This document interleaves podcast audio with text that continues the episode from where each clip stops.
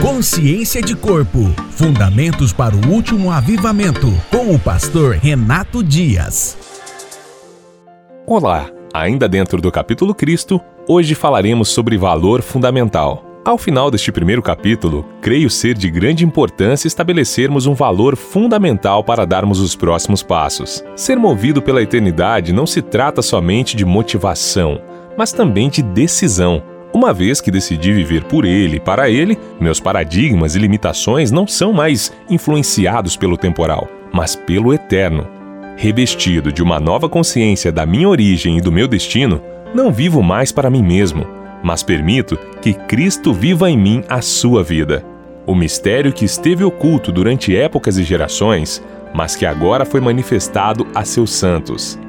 A eles quis Deus dar a conhecer entre os gentios a gloriosa riqueza deste mistério, que é Cristo em vocês, a esperança da glória. Colossenses 1, 26 e 27. E assim finalizamos o primeiro capítulo, Cristo. E neste mesmo episódio daremos início ao capítulo 2, Ressignificar. Examine-se o homem a si mesmo e então, como do pão.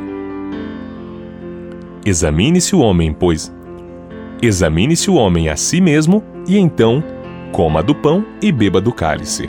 Ao usar o termo ressignificar, poderíamos falar sobre tantas coisas que, como igreja, precisamos discutir e realinhar ao propósito eterno de Deus. Não precisamos ser muito espirituais e inteligentes para entender que, como Igreja de Cristo, precisamos passar por uma profunda transformação em nossas bases, principalmente no que diz respeito às nossas relações uns com os outros. Creio ser este o momento que estamos como Igreja de Cristo no Brasil e no mundo, pois muitos sinais revelam a agenda de Deus e a sua soberania sobre as nações. Podemos ver e atestar recentemente a comemoração dos 500 anos da Reforma Protestante, como também os 70 anos do Estado de Israel, sendo estes dois eventos um sinal profético da chegada de um novo tempo que entramos como Igreja de Cristo, onde as palavras reforma e restauração estão sendo proclamadas em alto e bom som pelos profetas sobre os telhados.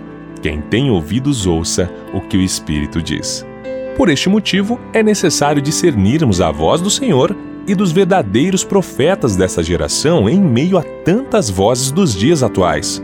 As vozes proféticas dos nossos dias estão denunciando a falta de substância e de essência em alguns dos pilares que foram levantados no meio da igreja como verdades absolutas, porém, que ao longo das décadas fizeram milhões de vítimas não só no Brasil, mas em todo o mundo.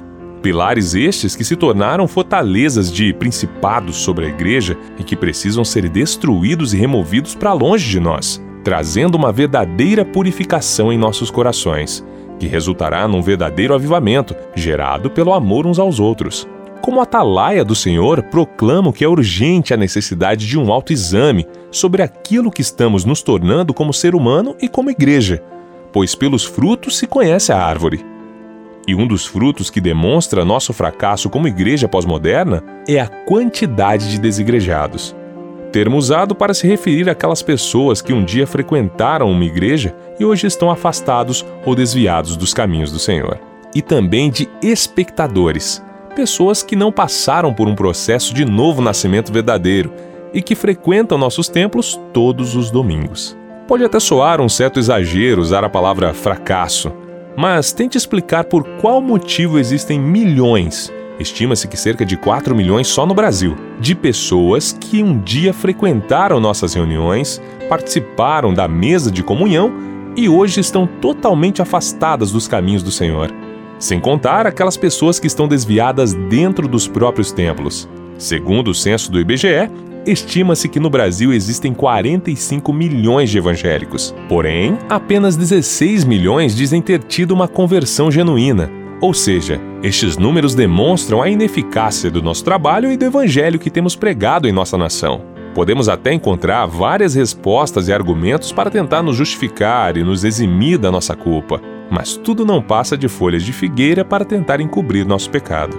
E por hoje é só. No próximo episódio, continuaremos com o tema Ressignificar. Até lá! Consciência de Corpo Fundamentos para o Último Avivamento.